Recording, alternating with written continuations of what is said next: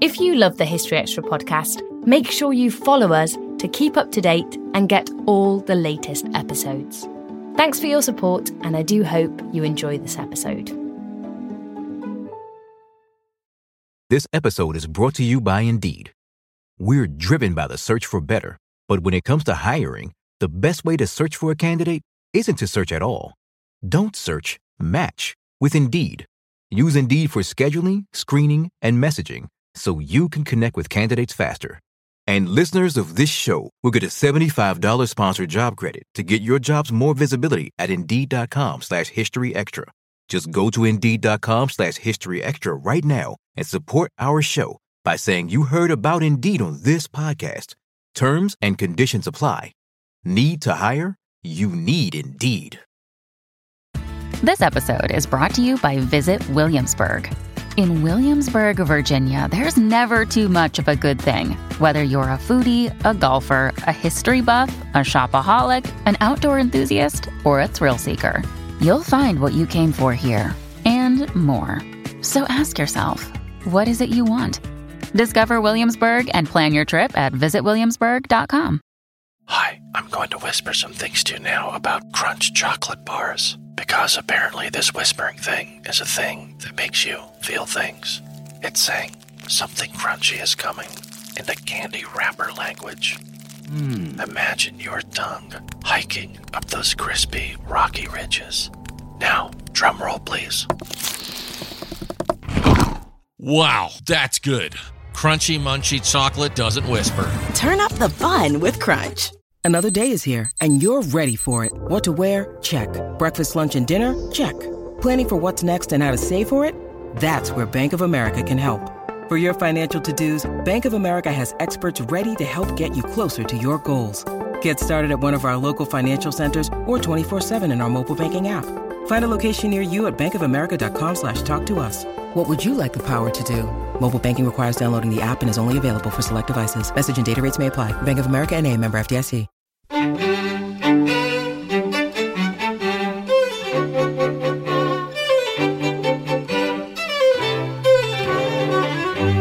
Hello, and welcome to the History Extra podcast from BBC History Magazine, Britain's best selling history magazine.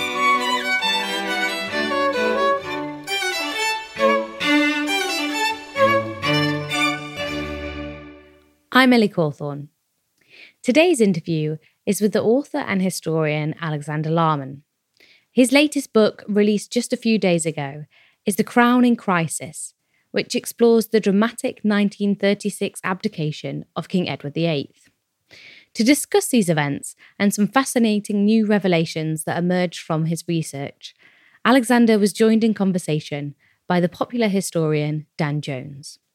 Well, hello, BBC History podcast listeners, uh, and thank you for joining us today. This is a slightly um, special, I say special, different edition of the podcast um, because I'm hosting it, but it's my great pleasure to have uh, the real talent in the building, which is Alexander Larman, who is the author of The Crown in Crisis. I think your fourth book. Uh, in the past, Alex has written about uh, Lord Rochester, the bawdy libertine and poet. Uh, he's written a wonderful book about uh, the year 1666. He's written another wonderful book about Byron's women.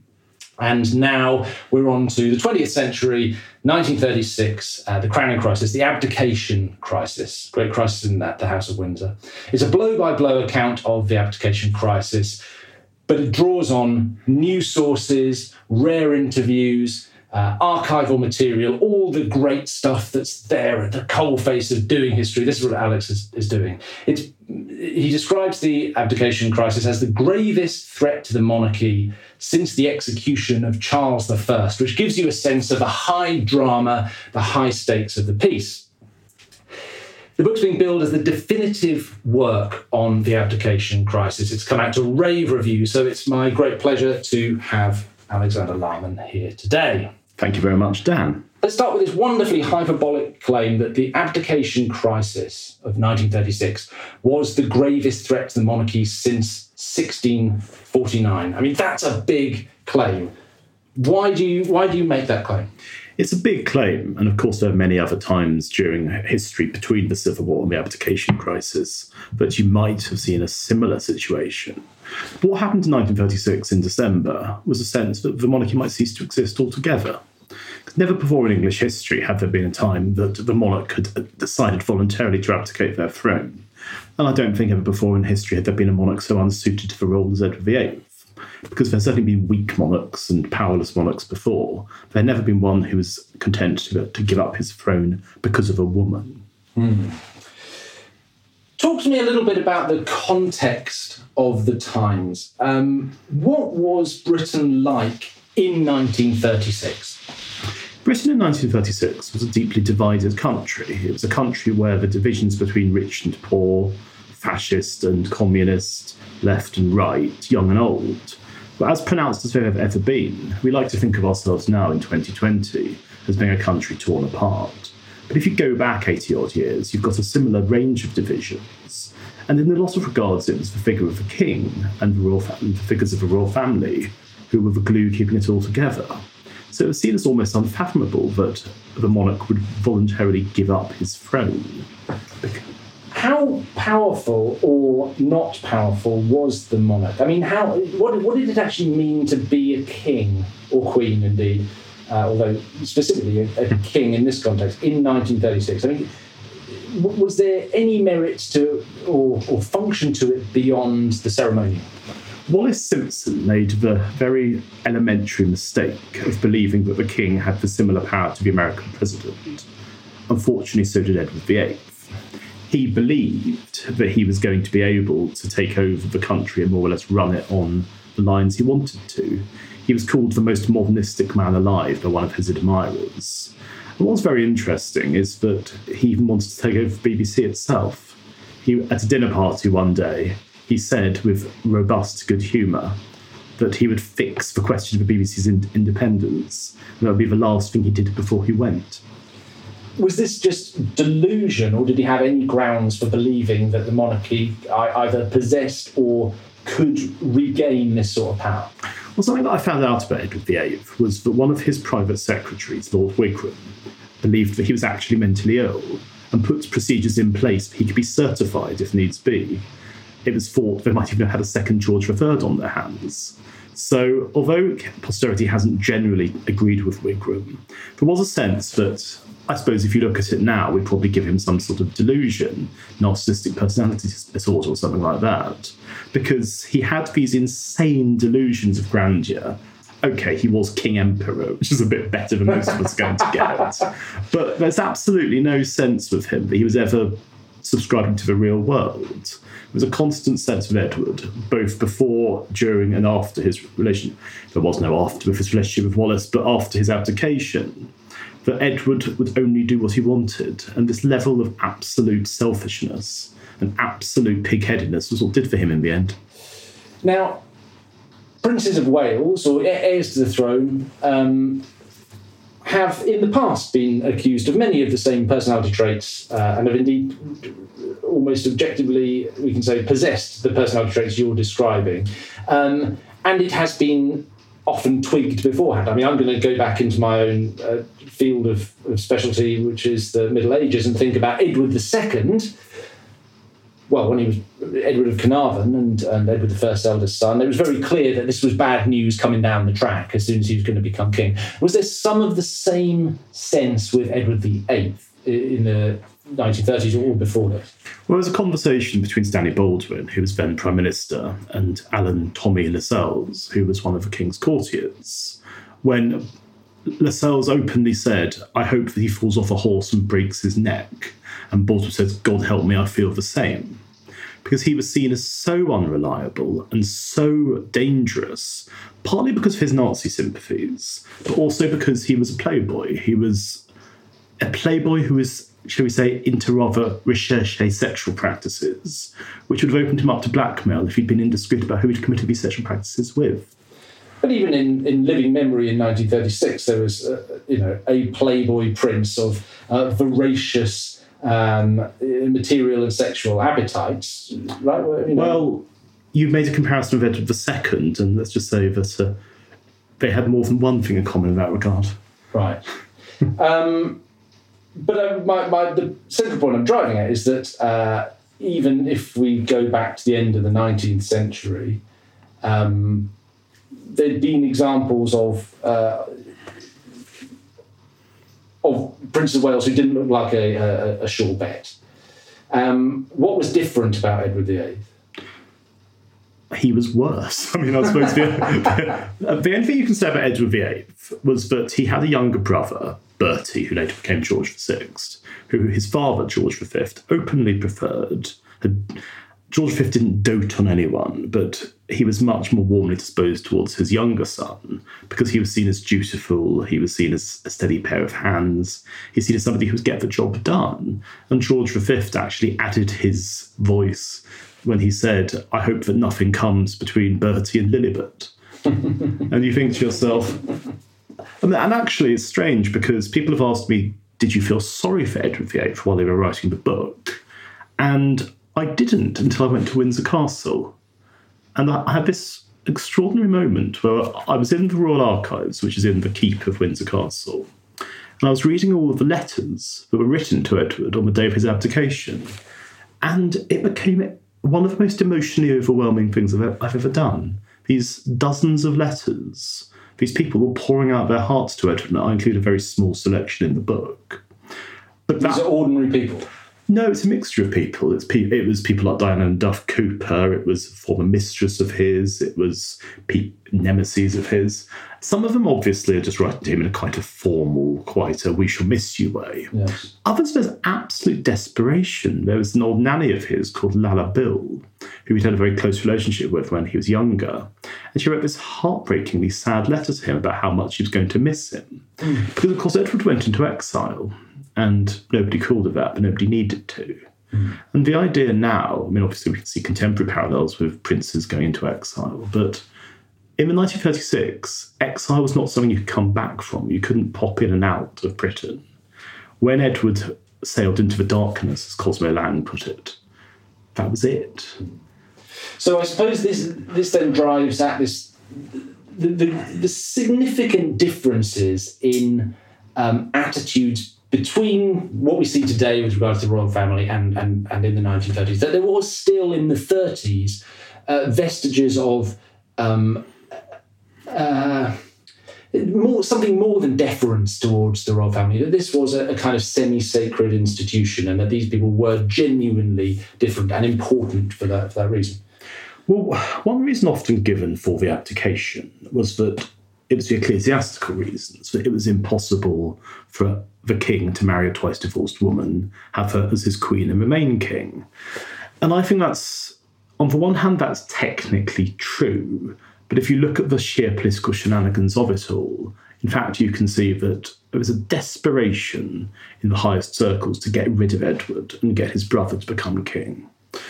But if you can if you compare that with the attitudes of people who genuinely loved him, I mean, there's so many so many anecdotes about him seeing ordinary people going to houses. I mean, in November 1936, for instance, he went to Wales and he went to see all the depressed coal mining areas, and he famously said something must be done about this. And that was misinterpreted as Edward trying to actually start a political movement. Because obviously, it's that it was even said during Stanley Baldwin's address to the Commons when the abdication bill was being passed. He quoted from Hamlet and said, His words are not his own. So when the king, as indeed any member of the royal family would say today, something that was actually newsworthy and appeared to be offering a political idea, it caused chaos and confusion.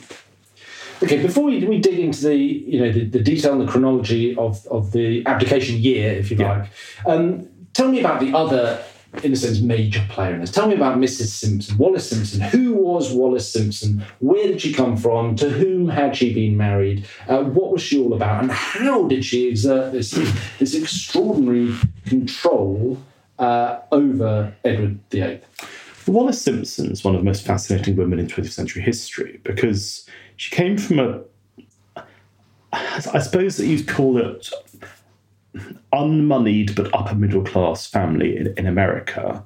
And she married relatively young to an air pilot who proved to be a wife beater and a drunk. So after she divorced him, although not before a rather eventful trip to China, where she learnt the arts of pleasuring men, shall we say. She, she moved to England where she married a shipping broker called Ernest Simpson. And Simpson proved to be a dull but amiable figure. And early in the 1930s, she was introduced to the Prince of Wales, Edward.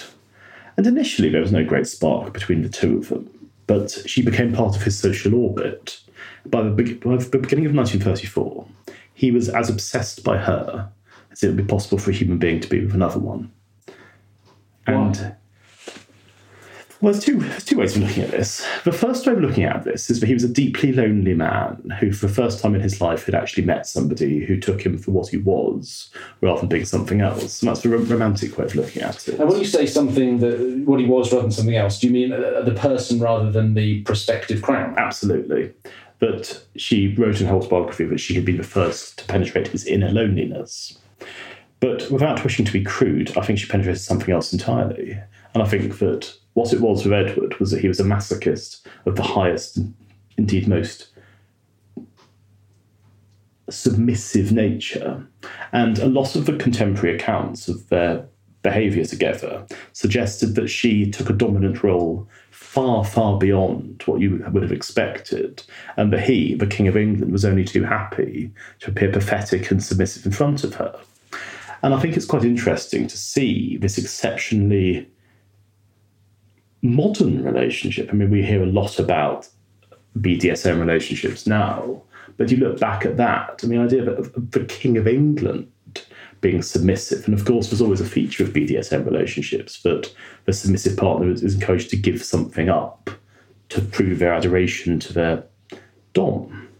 So why not, if you be King of England, be do the most submissive thing of all and give up your throne for your mistress? I mean, that is, that's quite an explosive um, psychosexual explanation for a, a major part, a point in 20th century history. I mean, are, are, we purely talking about the sexual aspects of the relationship, or is it, is it as it sounds like, broader than that? That this is this is a sort of all-consuming um, relationship in which he is willingly uh, putting himself in, in a submissive position with a dominant partner. Well, what I kept seeing over and over again in accounts of the crisis was how it would seem to be in a trance. Over and over again, it's that specific phrase people used. He was in a trance like state, in a dream-like state. And he was keep on saying things like, She is the most wonderful woman in the world, nothing else exists except for her. And you start to think to yourself, what had she done to him? How had she bewitched him? What was her hold over him? Because he showered her with most extraordinary amounts of money. I mean, even before he became king, he was giving her gifts that were worth well over £100,000 a year, which was so, so many times the average income as to be absolutely fantastical. But you have to ask, what was she like? And if you see the letters that she was writing to her aunt, and indeed her letters that she wrote to Ernest Simpson after their divorce, you do see a different side of her to the femme fatale of legend. You see a much more human figure and a much more frightened figure. One thing I wanted to bring out in the book was that she wasn't this ogre who people have often described her as. Yes, she was somebody who enjoyed the finer things in life, and yes, she certainly had an eye on security.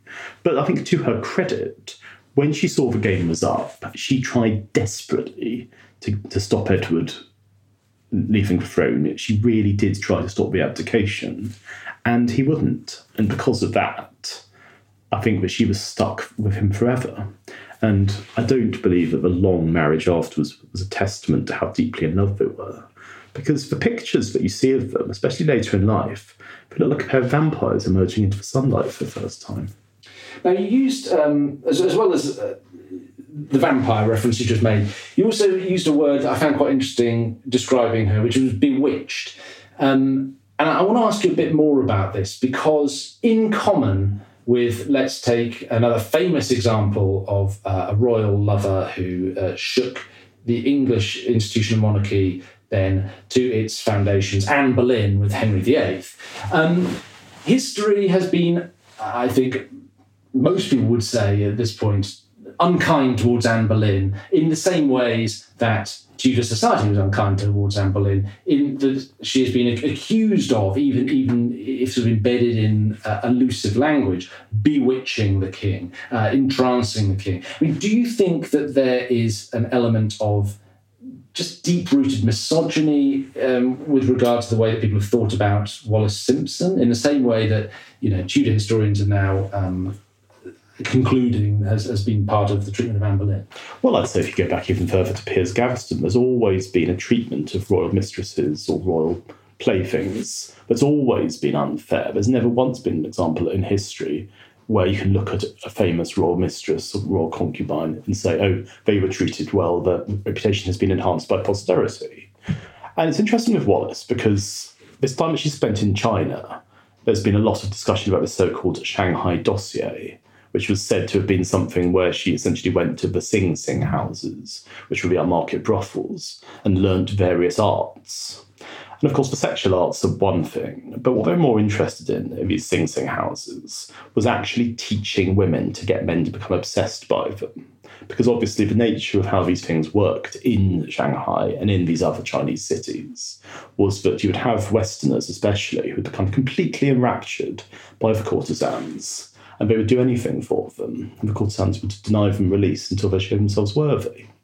So I think actually, if you look at it in those terms, Wallis actually picking up a very different psychological art rather than what we think of as the mainstream of British society, because of course her being American is a very important distinction. She was not coming from a background that could be dealt with, and a lot of the contempt directed towards her by the establishment was an anti American and of course, as we see with Meghan Markle today, we can see that there is a fear of, of the unknown, there is a fear of what can't be described in straightforward terms. Okay, so Edward and Wallis have uh, met in the mid 1930s, shortly 1934. 31. 31.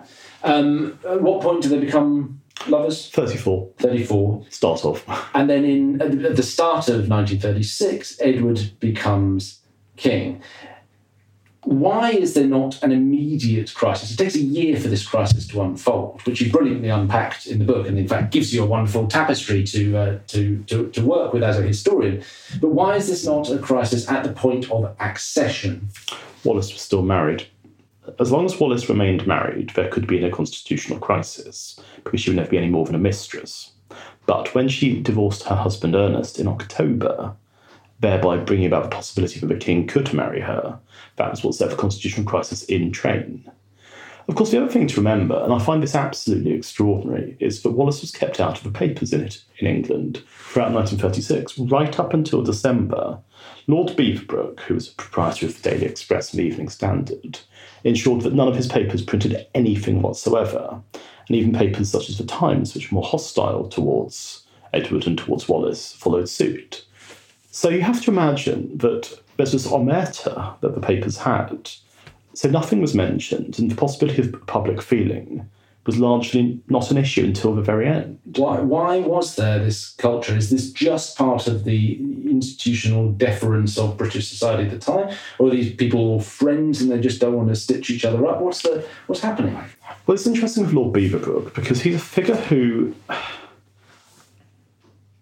when I interviewed Philip Ziegler, who was Yates' official biographer, Ziegler described Beaverbrook as actually evil. And he said he's one of the very few people I'd use that word of.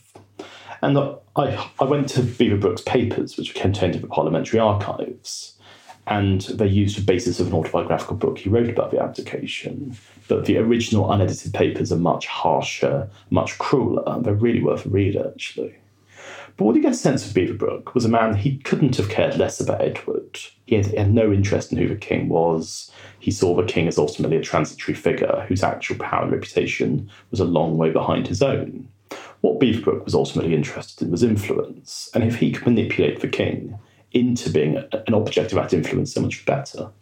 Talk to me about the summer of 1936, because there's a great passage in the book um, in which we have um, no, not yet divorced Wallis Simpson aboard a yacht with the king and another uh, adulterous couple sailing round um, the islands of Dalmatia in Croatia uh, having a sort of wonderful time and also a sort of not very wonderful time at all. Uh, and it's the most um, sort of extraordinary, almost uh, comical um, uh, episode and, and one of the standout episodes in the book. And so I wonder if you can use that maybe to give us a snapshot of what life was like before the abdication crisis starts in the autumn of 1936, where, where you have uh, within the private realm at least, a very odd royal setup and uh, probably a sense that there is a, a, great crisis kind of thundering down uh, down the road.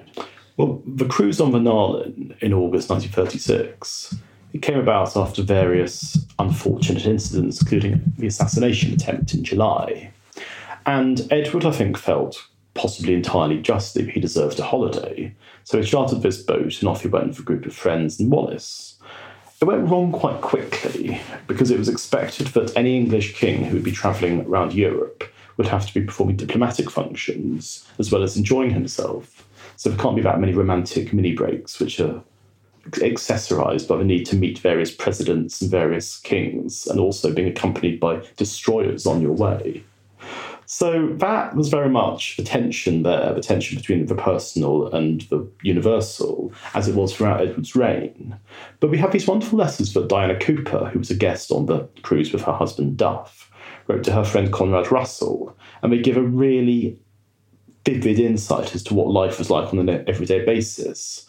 Because through Diana Cooper's writing, you can see a sense of Edward being this almost pathetic figure who was wearing little shorts and little shirts and generally behaving in the most unregal fashion imaginable. I mean, that sounds like me when I'm on my holiday, but not, not fit for a King of England. But you're not actually king yet.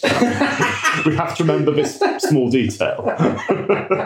it's coming. It's coming. no one wants the job. I'll, I'll, be up for it. Um, but, but, so we have this sort of slightly odd holiday around uh, sort of around the you know the Mediterranean, Greater Mediterranean. Um, and is any was any of this reported, or is this this is this known to history now from diaries and, uh, and, and private letters? It was reported extensively everywhere apart from Britain. In America, it became a massive deal straight away because when you are going around there are 10,000 Croatians standing chanting hurrah for the lovers, it's remarkably difficult to keep this stuff out of the public domain but but the, the, strange thing is, and this I think shows you what the world was like in 1936. While this was a you know box office news in America and indeed in other parts of Europe, in Britain it simply didn't go anywhere. Every single picture that was printed of Edward on the cruise, Wallis was cropped out of it.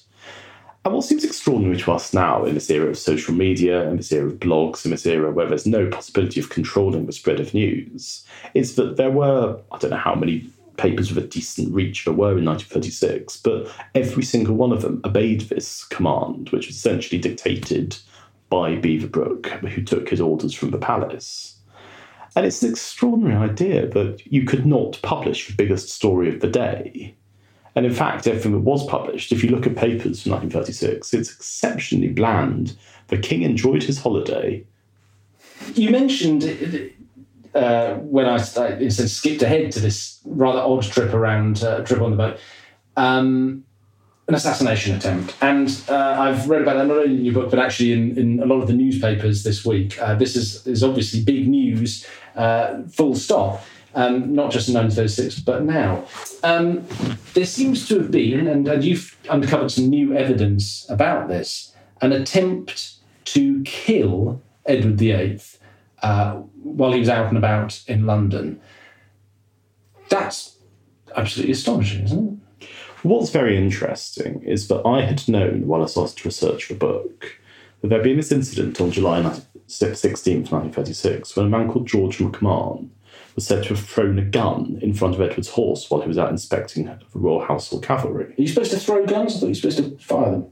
Yeah, but what was really what was really odd, I, I thought, was that every single biographical account presented this as a kind of non-event, and I thought, but hang on. And then a few years ago, there were some MI5 files released, which appeared to partially corroborate these claims that McMahon had made at his trial, namely that he was an MI5 informant who be the agent of a foreign power. But even so, the MI5 files were sceptical. They seemed to suggest that McMahon was a very small time figure. But What I found in Balliol College archives was this document called He Was My King, which McMahon wrote in 1938 in an attempt to clear his name. And this essentially was a long 40 page autobiographical document in which McMahon described how he was recruited by the Italian embassy and used as a double agent while being paid simultaneously by them by MI5. And eventually he was offered £150 to kill the king by the Italian well, embassy? He claimed it was, it was the Italian embassy, but I think it was much more likely it had been a ragtag band of disaffected communists and sympathisers operating outside of the Italian embassy because I can't see any reason why Mussolini, or indeed the Italian ambassador, would have wanted Edward dead. No, I mean, one, one of the more pro fascist members of the British Royal House is probably the last one you want to do away with. So, so precisely, so it's more likely that it was people attached to be at the Italian embassy. And McMahon was a heavy drinker and a fantasist. So you've got this document which you have to take with enormous caution as being any kind of accurate account of what was going on. And yet what was very interesting was he, he has a lot of dates in it, and there's this fascinating material where he describes his continued attempts to tell MI5 this was a planned assassination attempt and they keep ignoring him. But the dates they have of meetings with him in their records perfectly corroborate with his. So all of a sudden, you start to see the idea that this man was actually being set up to try and kill Edward for whatever reason by whichever parties were involved. So let me get this straight. We have what looks like um, a slightly uh, ragtag, amateurish, um, non official, but maybe official uh, affiliated um, plots to king, kill the king of England, of which there are probably lots every year, most of them come, come to absolutely nothing. But this one has been reported by its chief agent to MI5, who sort of said, uh, well, I think we'll look the other way. I mean, are you are you implying that there were possibly elements within MI5 in 1936 who thought if this useless king of England uh, were to be shot by a nutter, um, well, maybe that wouldn't be the worst thing. I mean, that, that's quite an explosive claim. It's even more explosive if you think that he was a paid MI5 informant. And there's all, all of his records where MI5 are actually saying some of the information we've had from him has been undoubtedly accurate. So the idea of what this would have led to if any of it had made it into the public domain seems absolutely explosive. Do I think that MI5 was sitting back and letting it happen? On balance, not. What I think that was more likely was it was, it was a cock up of absolutely horrendous proportions. They blew themselves wide open with all of this. And so what you see after that, it takes up an entire chapter in the book because it's such fascinating material. First half of the chapter essentially involves the run up to the assassination attempt. The second half is all about the cover up. And the cover up had all sorts of strange ideas, namely that during McMahon's trial, he wasn't allowed properly to give his own evidence. It, it, was all reported as if it was the German embassy rather than the Italian embassy he was acting on behalf of, which is obviously such an absurd claim it could be dismissed. He was prosecuted by the Attorney General, but of the three counts he was up for trial on, two of them, which were actually for treasonous charges, were dropped during the trial, and the only one remaining was a charge of holding a gun in the king's presence. And it was a relatively minor charge, and he was given 12 months hard labour for it. But over and over again, I, I kept thinking, this does not add up. This is a story of a conspiracy and a cover up. Still to come on the History Extra podcast. I must say, without sounding too uh, over the top about it, when you write about the abdication of Edward VIII, it is like writing about Christ on the cross or something like that. Every single detail is extraordinary.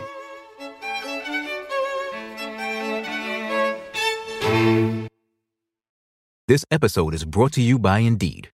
We're driven by the search for better, but when it comes to hiring, the best way to search for a candidate isn't to search at all. Don't search, match with Indeed. Use Indeed for scheduling, screening, and messaging so you can connect with candidates faster.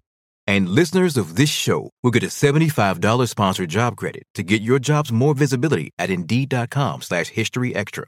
Just go to Indeed.com slash History Extra right now and support our show by saying you heard about Indeed on this podcast. Terms and conditions apply. Need to hire? You need Indeed. We don't always realize just how much our negative thoughts and experiences stick with us and weigh us down. you may find your brain constantly running through a highlight reel of bad moments. That comment your friend made last week that hurt your feelings, that frustrating thing your mum does, or that silly thing you said in a meeting. Maybe it's time to get it all off your chest, whether it's a tiny annoyance or something much bigger. Talking about it can give you some relief and lead you to a potential solution. That's where therapy comes in. It's a safe space to share whatever's weighing you down and learn to process it so your internal highlight reel can focus on the good stuff. And BetterHelp offers affordable online therapy on a schedule that works for you. Connect with a licensed therapist by text, phone, or video call. Start the process in minutes and switch therapists anytime. Let it out with BetterHelp. Visit betterhelp.com slash historyextra today to get 10% off your first month. That's betterhelp, H-E-L-P dot com slash historyextra. eBay Motors is here for the ride. With over 122 million parts, you can make sure your number one ride or die stays running smoothly. Brake kits, LED headlights, bumpers, whatever your baby needs, eBay Motors has it. And with eBay Guaranteed Fit, it's guaranteed to fit your ride the first time, every time. Plus, at these prices, you're burning rubber, not cash. Keep your ride or die alive at ebaymotors.com. Eligible items only, exclusions apply. Okay, so let's. We've had this extraordinary summer. Possible assassination. Well, an assassination attempt on the king. Possible cover up by MI5. Uh, a strange holiday around the uh, the uh, the islands of Croatia, which is not reported in the press. Take us into the autumn of 1936. Wallis Simpson's divorce is about to be finalised. At what point and by whom um, is this crisis recognised as, in some senses, existential for the British monarchy? Well, what happened was, first of all, Wallis Simpson's divorce in October 1936 brought about the idea that she could remarry. It was a divorce that was conducted under collusion and indeed perjury on her part. So there was a possibility that it was actually an illegal divorce. What, what do you mean? Spell it out. Essentially, she gave a huge amount of false evidence while she was doing the, the divorce case in Ipswich. One of the things being that Ernest Simpson, who was the petitioner, offered no defence whatsoever. And the judge, who clearly hadn't been, there was a, the idea that the judge should have been fixed, so it was all okay. The judge hadn't been fixed enough. So the judge was absolutely astonished as to why this should be going on in his courtroom. And the other thing is, is what was not said in court, but was pretty obvious, was that Wallis Simpson herself was an adulteress, had been committing adultery with the King of England. That to have been said in open court would have been absolutely scandalous and absolutely devastating. But on the other hand, from any legal perspective, she had been in situations with him which were obvious evidence of adultery taking place. So you see all that as being the start of the serious trouble. The next incident of serious trouble came about because of a man called Bishop Blunt, who preached a sermon at the beginning of December, which may or may not have been intended to be a reference to what Edward was doing, but there were sufficiently coded messages in it for the press at the time to have got very excited and think, right, now we can actually bring it out into the open. And so the papers, which had had this story for months, been able to do anything with it, could jump on it, and all of a sudden it was every front page, every single paper, and everyone in the country had an opinion. What did Blunt say? I mean, uh, not necessarily word for word, but what was it about this sermon? Uh, what, what was he touching on? Blunt was essentially touching on the absence of spiritual faith in the country at large, and he talked about the king as being this figure, and he made a reference to the king in his trials and problems might want to have some spiritual faith. And this reference to the trials and problems, or whatever precise wording was, essentially the paper stood as right, okay, somebody's now referred to it in camera, as it were, or out of camera, whatever the phrase is. And um, yeah, that was the beginning.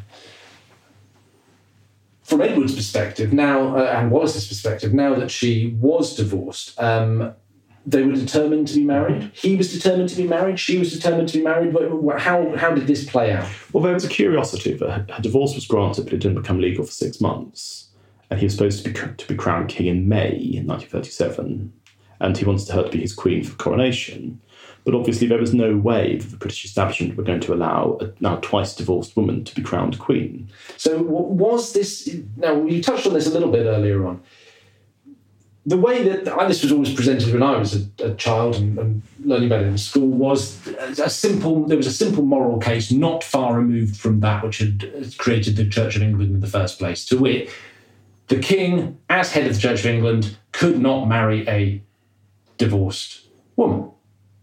And that it was a simple, open and shut moral case, uh, which uh, increasingly distanced from uh, the events themselves appeared to be absurd and, and a relic of some um, morality of a, a, deeply strange and other time.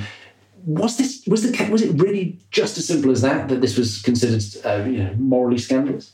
When I started researching this book, it seemed like every single story that I thought I knew about it was completely false. And I wouldn't say this one is untrue, but that is exactly what you'd expect to be taught at school. It is a grotesque simplification of what happened. A much better way of looking at why the abdication happened was because the government have fallen and Stanley Baldwin would not have been able to remain as Prime Minister. His ragtag coalition government would not have been able to exist. And this was largely because the constitutional issue that existed was that the king had to do what he was told to by his ministers. And if he would not do what he was told to by his ministers, the role of ministers essentially became irrelevant. One thing that Edward became quite interested in was this thing called the King's Party, when he would have been essentially a, monarch at the head of this neo fascist movement, which would have been bankrolled by Lord Beaverbrook and would have had possibly Winston Churchill as its prime minister, although Churchill often said he didn't want any part of it. But figures like Oswald Mosley involved in it. And the idea that you have an elected government replaced by an unelected, unaccountable shadow government that, I think, was why the abdication was seen as such a major issue for people. It wasn't because of the church. I mean, the church was still a major influence in people's lives in 1936. We can't take our increasingly secular modern day society as the exemplar for how it should be regarded. And Cosmo Lang, the Archbishop of Canterbury, loathed Edward and loathed him for his irreligiosity and because he didn't seem at all serious. But the reason why people were so frightened was the idea that you could either the monarchy itself would cease to exist, and that seems a very enormous claim. But if Edward had refused to abdicate, and there had been this unelected King's party that had come forward, and the government had crumbled, Britain was laying itself wide open in 1936 at this time of international instability. And who's to say what would have happened after that? Because Edward's relationship with Hitler and, Ed, and indeed Ribbentrop, who was the ambassador in Britain at that stage, was you could either call it warm, you could call it close, you could certainly call it inappropriate. And so the idea that the monarchy was this fixture in British society that would never be challenged was, I think, challenged in quite spectacular fashion.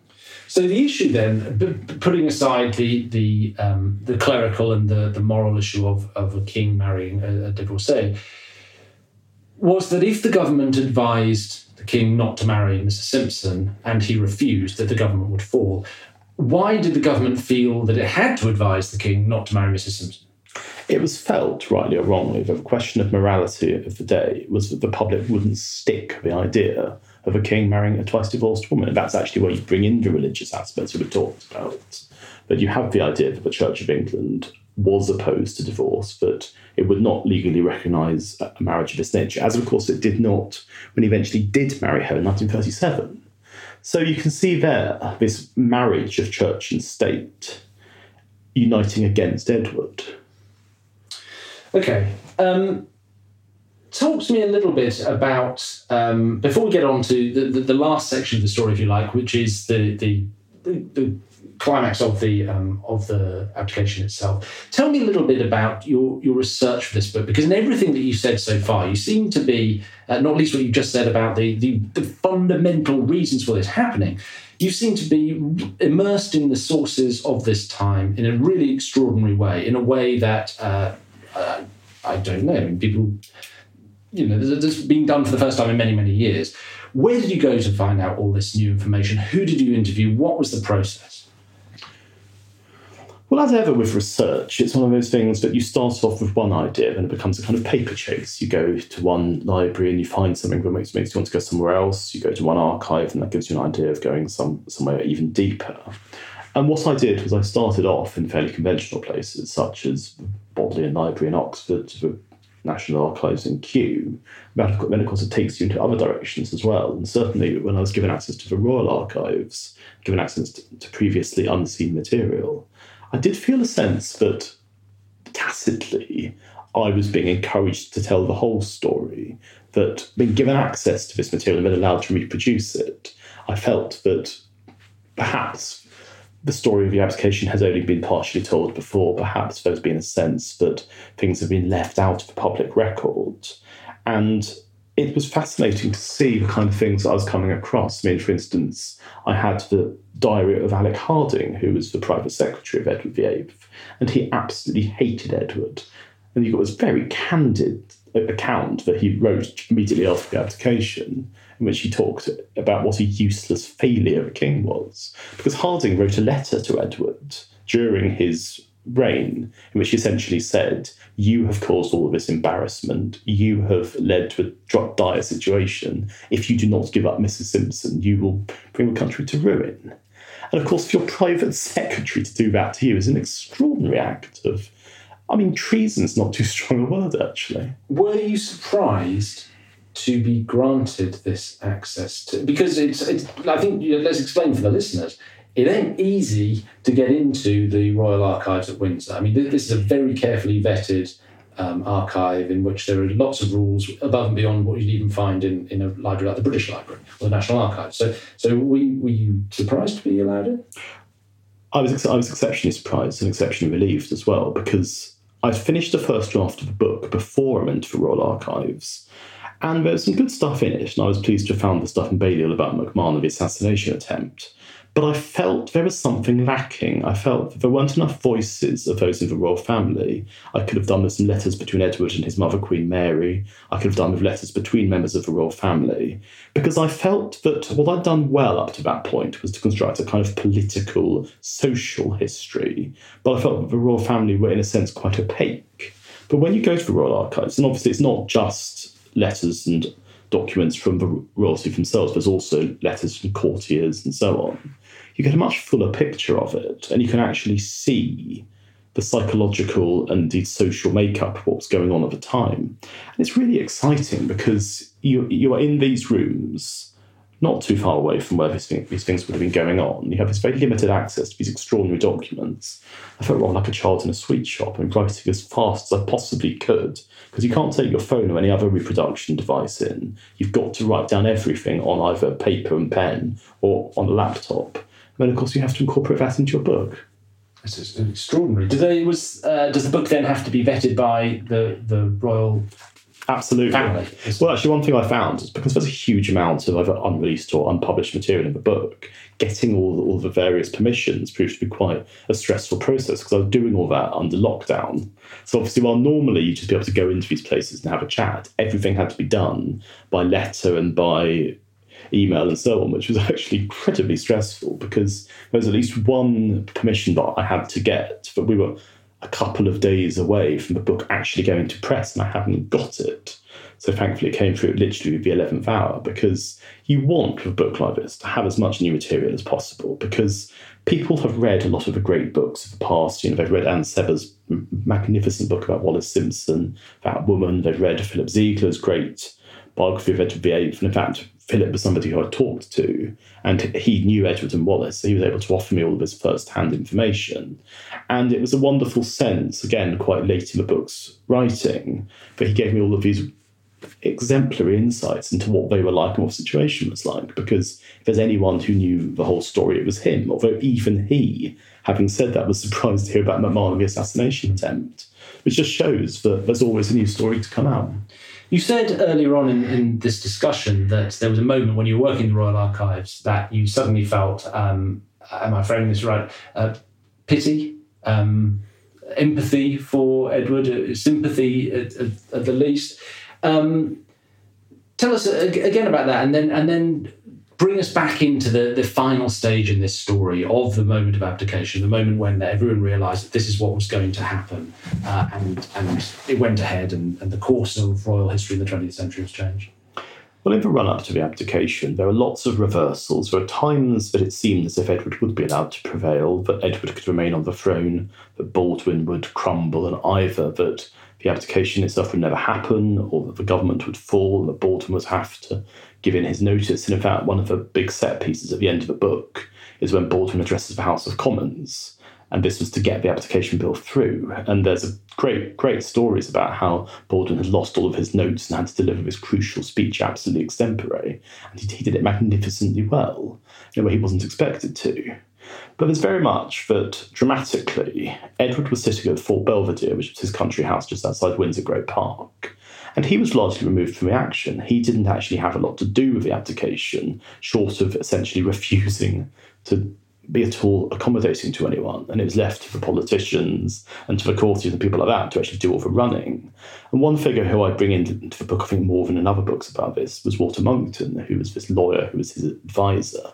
And in fact, it was Monckton who I originally thought of writing a book about because he's a fascinating figure and I think he hasn't really had his due. But you do start to realise that it was the abdication was the story that needed to be told. And yes, so when you get to the final moment of the abdication itself, I mean, I, I must say, without sounding too uh, over the top about it, when you write about the abdication of Edward VIII, it is like writing about Christ on the cross or something like that. Every single detail is extraordinary. It's the way there was this final dinner party for he and all of his friends, and there were nine at table rather than 13, and more than one of them had betrayed him. And there's all these people saying in fear, he can't go, we can't let him go. And then there's this final moment of the last broadcast made to his people, and there's all these details in it. Like you can hear this bang, which was caused by Edward being nervous, and it was thought that John Reith of the BBC had shut a door too strongly. And I, I love the final detail, but when he finished his broadcast, he was no longer king. He stood up and put his arm on Monckton's shoulder and said, Walter, it is a far better thing I go to. It's so extraordinarily dramatic. And something else that I found is in my book, I've used quite a lot of literary quotations because that's what they were all doing back then. I mean, people had this understanding of literature and the language of literature. People were forever quoting Shakespeare both at each other and in their diaries. And I feel the whole thing was Shakespearean. I feel that we have never had, incidentally, a really good fictional treatment of the abdication, mm. which is extraordinary to me. I mean, if you look at Peter Morgan's magnificent series for Crown, and how dramatic that makes history, and indeed how wonderful Alex Jennings and Derek Jacobi are as, as, the, as the Duke of Windsor, you think to yourself, why don't we have this treatment of the abdication which makes it the suspenseful, exciting, thrilling thing it was, rather than this rather anodyne love story it's often been presented as? And yet, after it's happened, like so many things that are apparently unthinkable, um, the monarchy goes on, life goes on. I mean, uh, or, or, does it? I mean, how uh, how did this change and shape uh, Britain in the immediate aftermath, or was there just a sense of, oh well, you know, that's that then? Well, when Edward was referred to as the most modernistic man alive by an admirer, it was an attempt to flatter him.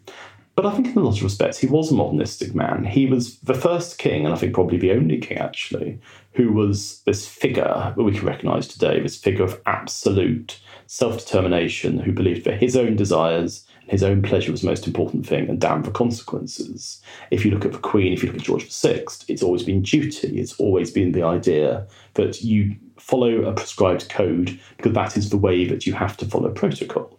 And if you look at how magnificently the Queen has acted for the longest reign in history, you can see how that duty has sustained her. But at a time where it seems that Harry and Meghan are seldom off the front pages, you have to ask Harry has been accused of following his own desire, as has Meghan. And then, of course, you have to ask, but did Edward VIII pave the way for all that? After all, I mean, it's not an exact comparison between Harry and Meghan and Edward and Wallis because Harry was never going to be king. And I don't think that Meghan and Wallis is a fair comparison either. But certainly they have been accused of, in, of shall we say, villainous individualism. and I think that Edward paved the way for that. And certainly we still talk about the Duke and Duchess of Windsor in a very specific way. We talk about them as style icons, we talk about the Nazi sympathies, we talk about all manner of things, but none of them related to what he did as king. Place the counterfactual then. What uh, would it have looked like in your imagination, in your your best, very well educated guess, had he not abdicated? Had you had the situation where either with Mrs. Simpson or not with Mrs. Simpson, he, you had Edward VIII as Britain's wartime king, uh, at a time when Britain went to war with Hitler, with Mussolini, with fascism, uh, Nazism in general? Well, you'd, you would have had the enormously embarrassing situation that Edward would have been sympathetic towards Hitler and sympathetic towards his ideals. And even long after the Second World War, he was still saying things along the lines of he wasn't such a bad chap, really, Hitler. So while it's perfectly possible that we would have had Baldwin, then Chamberlain, then Churchill, it's also possible that we could have had Baldwin, Chamberlain, Halifax, because that way you're talking about the idea of somebody who was far more pro appeasement than Churchill ever was. But then on the other hand, set against that, Churchill, who plays a major role in my book, was a friend of Edward VIII's. He was often the only person who would stand up for him. And in fact, in one very fiery exchange in the House of Commons, he lost his temper and shouted at Baldwin, You won't give up till you've broken him, will you? So there's that to consider. It's, it's a difficult one because, as ever with counterfactuality, you can construct a case, and then, like a historical Jenga, one thing takes it out. and do you think that? Um, do you think this fundamentally and uh, permanently changed the British monarchy, or do you think that actually, uh, when we look back on it at the end of our lives, hopefully in, in a while, uh, not this afternoon, uh, not even next week, um, that we will say that this is a sort of interesting kind of sidebar to British royal history, or was this a moment of, of genuine, fundamental uh, institution shaping history in the same way as these moments we've mentioned before Henry VIII's divorce of Catherine of Aragon, um, or the, the comparison we started out with, not, not a comparison, but a, a, a sort of point of um, point of comparison anyway, at Charles I's um, deposition and execution. Sometimes I often think that history is rather like standing on a cliff and looking at a fog. And the fog can only clear so far. And then you start to see one thing, but then it's almost like you've got to carry on waiting for fog to clear more before you've got any kind of insight to what's going on. And so the events of Edward VIII's reign took place you know, nearly 90 years ago, and we think now that we have a sense of what happened, a sense of what his legacy was. And I think to an extent, in terms of the physical reality of what happened, we know what the legacy was, we know what Edward's reception is these days. But I also think that after the current Queen dies, we are going to be in unknown territory. We are going to be in a situation that very few people listening to this podcast will have known the world without Queen Elizabeth II. And people are going to ask questions then about monarchy and about what monarchy means. Those questions have not been asked in decades. I mean, if you look now, the polling ratings for the royal family are extraordinarily high. They're extraordinarily popular. People would never countenance the idea of Britain as a republic. And yet you go back to Edward VIII, again, an extraordinarily popular figure, somebody who was beloved by his public, even as those of the highest echelons of society frightened of him and loathed him in equal measure. And there you see to yourself that he was this utterly vapid, utterly insubstantial figure who, because he was representative of monarchy, had a, had a gravitas thrust upon him he barely deserved. And I think to myself that what we can see there is a sense that he was the last bad monarch that we had. And if we have another bad monarch in the future, whoever that proves to be, because bear in mind that the public adored him as Prince of Wales. Thought he was going to be the most wonderful king.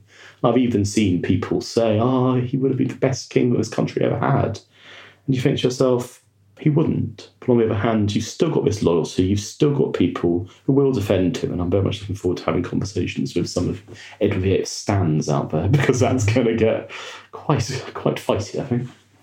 Well, on that note, uh, Alexander Larman, I think uh, we will wrap up this podcast. It's been absolutely fascinating to hear about these insights into one of, as you described it, uh, the greatest and most Shakespearean dramas in, in British royal history. Uh, you've told this story with absolute aplomb, um, wearing all of this new learning with, uh, with, with great lightness of touch and, uh, and um, elegance of phrasing in your new book, The Crown in Crisis, which I think when, uh, when everyone out there is listening to this podcast will be in all good bookshops are waiting for you to pick it up. I highly recommend it. It's it's a wonderful story, very well told, uh, full of new information. Um, thank you very much for being on this podcast today. Thank you for having me, Dan. That was Alexander Larman in conversation with Dan Jones. The Crown in Crisis Countdown to the Abdication is out now published by Weidenfeld and Nicolson. Meanwhile, Dan's latest book is The World Aflame The Long War 1914 to 1945, which is written in collaboration with the historical image colorizer Marina Amaral. Thanks for listening. This podcast was produced by Ben Hewitt and Jack Bateman.